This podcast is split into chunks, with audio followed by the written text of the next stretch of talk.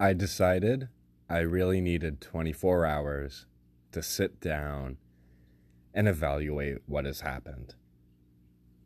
Another Game 7 defeat for the Toronto Maple Leafs against the Boston Bruins. I don't even know where to start. I remember asking myself right before the game started what would be more painful? The Leafs losing a close game or getting absolutely destroyed? And I told myself that a close game would be way, way worse. Because at least I would have time to prepare for what had happened. Little did I know I'd actually be getting a little bit of both. Close right until the end, until that deflating third goal that Andersen could have had. And then it just became a blowout after the fact. To watch your favorite team just sit there defeated on the bench is not something that you want to see, especially as a fan.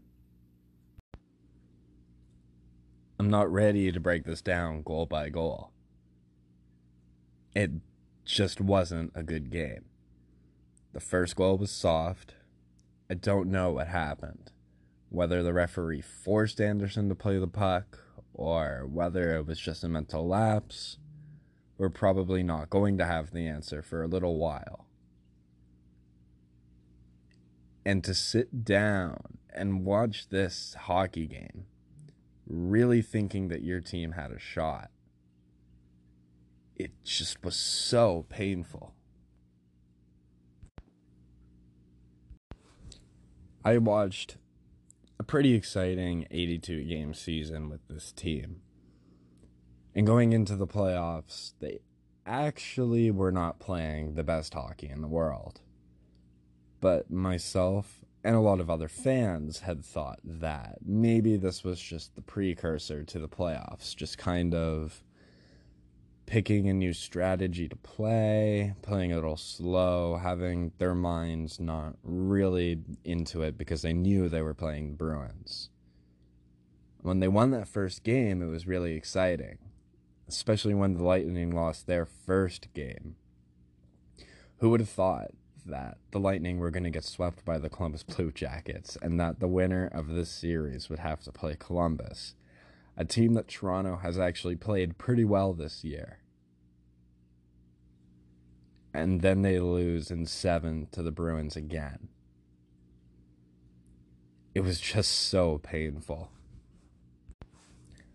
I personally don't have a scapegoat for this game yet. I probably won't for a little while people want to blame Gardiner, and I see why. He definitely didn't have a spectacular game. But what I would argue is he had a much better game seven than last year. Auston Matthews scored four goals in this series. John Tavares scored a couple. Mitch Marner had an amazing, amazing, I think, two way game this entire series. And Nylander was pretty good on the forecheck, his giveaway on the empty netter wasn't great at the end of the game, but it's not something I'm going to crucify him for. And all I have is questions. Is this team even worth watching next year? Knowing that the potential of another Game 7 series loss is potentially on the horizon, especially against the Bruins again because that team's coming back pretty much the exact same way it was built this year. What do the Maple Leafs need? Offense was supposed to be this team's bread and butter, but it really went silent the last few games of this series. Defense is an obvious need, but does one defender really fix a broken power play that couldn't perform when it mattered most? is playing your fourth line over 10 minutes a game, especially in the last game of the series, really the best course of action when Auston Matthews had only played 15 minutes of meaningful hockey while the game was still within reach? There's just so many questions that I don't even have the answers to. do they need to play their backup goalie more? Is Michael Hutchinson the answer? That's something that we're going to be able to find out next year, I guess. When we potentially play Boston again, maybe on the road again too. Who knows? Next year's a long way away. This Leaf team is definitely a playoff team, especially with Muzzin back next year. But I just don't have any faith in this team to make it any further than that.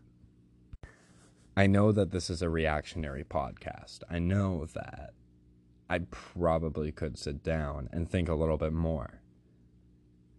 But there just isn't that much more to say. It sucked.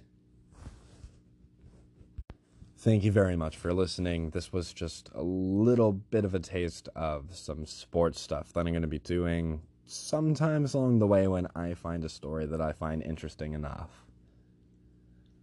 I am predominantly going to be a poker podcast, but I like hockey, I like sports, and I don't mind throwing in stuff like this every now and then just for fun, some extra stuff. I intend on making my first podcast on my series from $100 to $10,000. I actually have a lot of good news to report, which is nice. So, hopefully, as I continue to make more podcasts, I create more poker content and then throw in just little monologues like this every now and then. Thank you very much for listening, and good luck at the poker tables if you happen to be a poker player.